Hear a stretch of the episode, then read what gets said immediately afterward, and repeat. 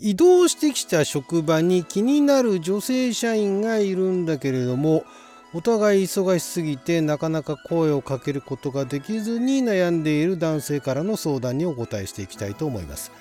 あなたの人品をちょっと拝借こんにちは。ラジオ神の神ふみかつです。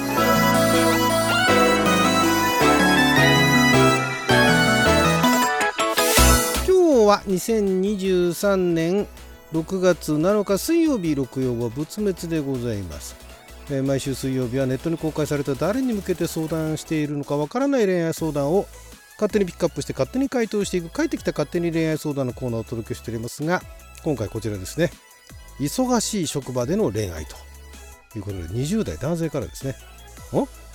今年31になる男です。20代じゃないじゃないか。今年31になる男性ですね。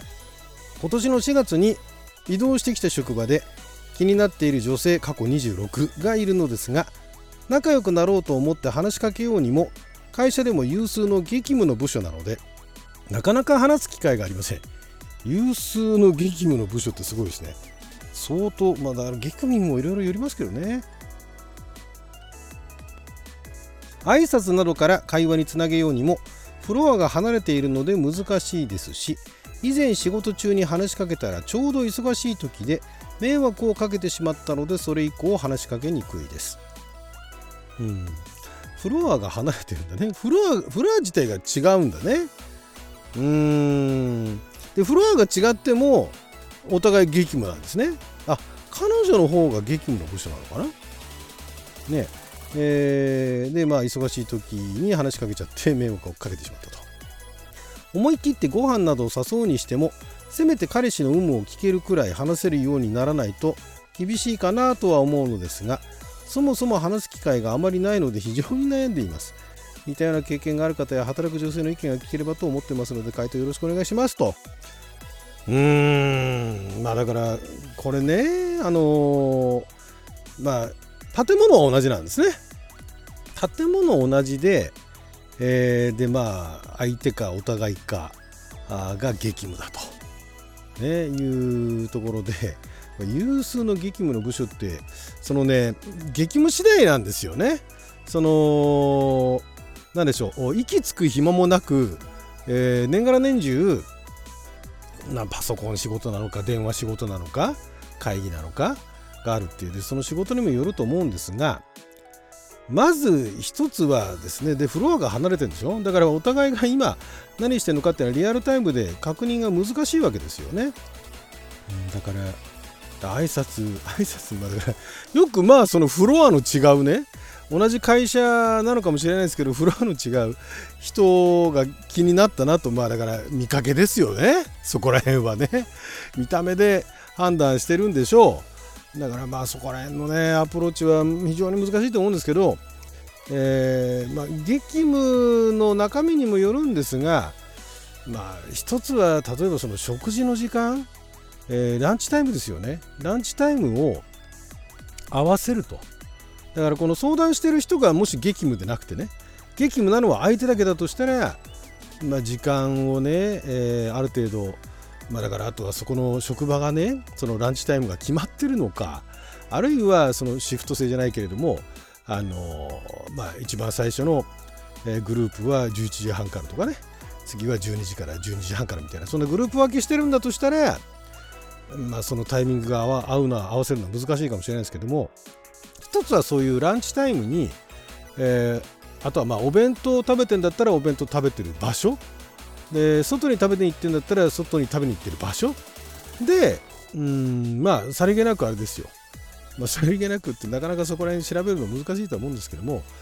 まああのよく見かけるなと。よく見かけるって言ってもあんまりしょっちゅう一緒だとこいつストーカーだなっていうのが分かっちゃうんでまあその1週間に1回とかね2回ぐらいなんかたまたま偶然を装ってだから向こうが食べ始めで、えー、自分が食べ終わりだとかその逆でもいいですけどもそういったところで、まあ、お互い顔のね面識面識っていうかあの顔のね、えー、誰かっていうのが分かると。同じ会社員同じ社員だなと。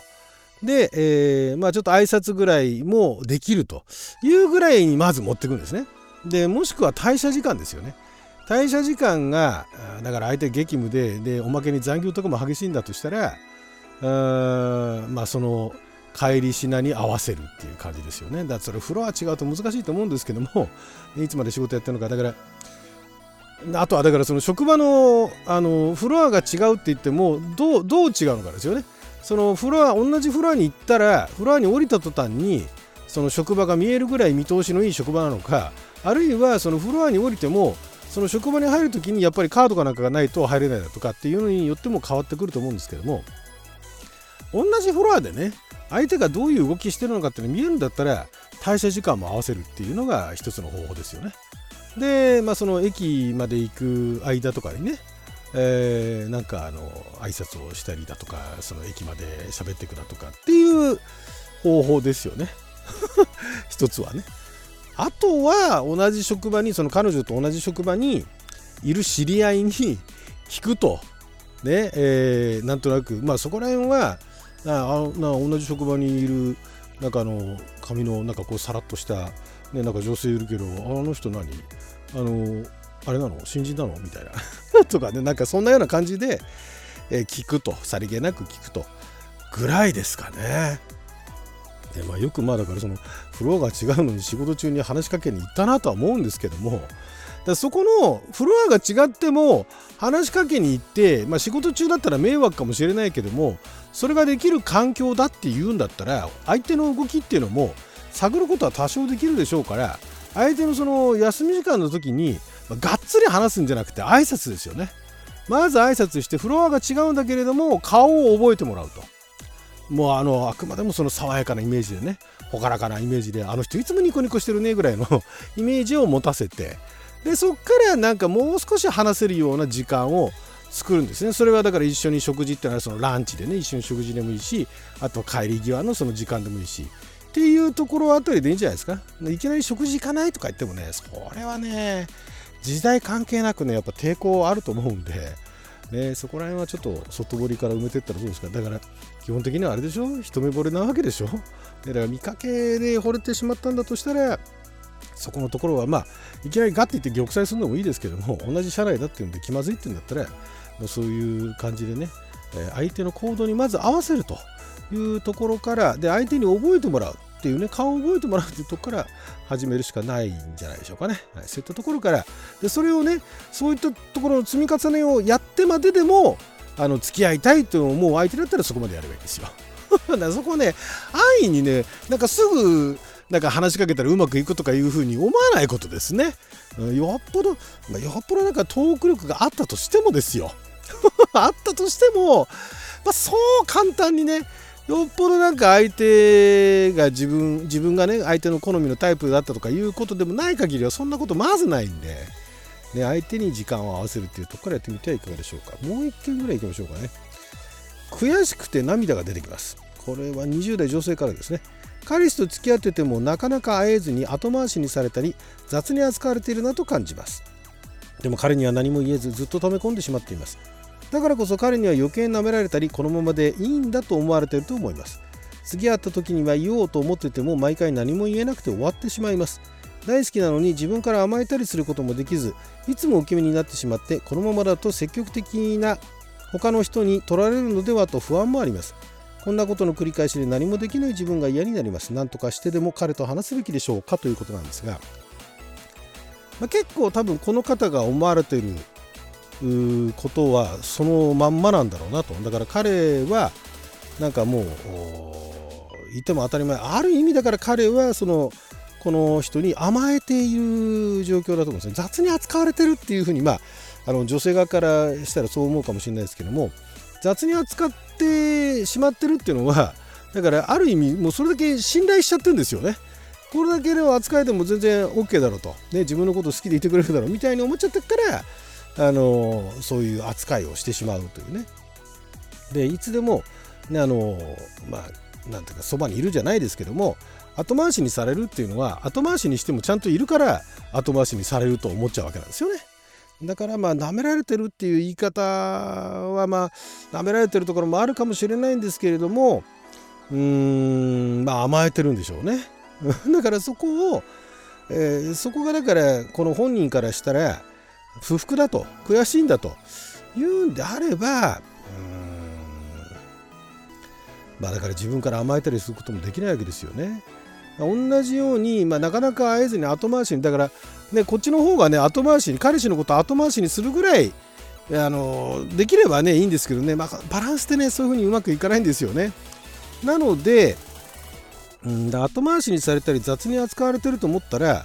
えっと、ちょっと距離を空けると。ね。あの、会った時に言おうと思って言えないんでしょ？だったら逆ですよ。えー、会わないっていうね。まあ、会わないのは本人も辛いかもしれないけども、スルーする、無視するだとか、冷たく扱うと、冷たいリアクションをするということをすると、あれってね、あなんか僕は機嫌悪いのかなとかあれなんか俺まずいことしたのかなと思ってもう少し大切にしてくれるかもしれないですね。でそうなってそういうことをちゃんと向こうが、ね、こっちのこと大切にしなきゃっていう思思いかけたところあたりで話せばいいんじゃないですか。いきなり今の状況でその雑に扱ってるとかいうところで話しても多分ピンときてないと思うんでね。本人はね。雑に扱ってるっていうイメージわざとやってるわけじゃないと思うんでね。わざと雑に扱ってるとかわざと遠回しにしてるってじゃなくて信頼しきっちゃったんですよね。甘えてるからそうなってると思うのでそこを気づかせるんですよね。甘えてばっかりいないでっていうことを相手に気づかせると。甘えられるいつまでも甘えられると思ったら大間違いよと。いうふうに思わせるよう頑張ってください。はいということで12分間の記者のお時間いただきありがとうございました。それじゃあまた。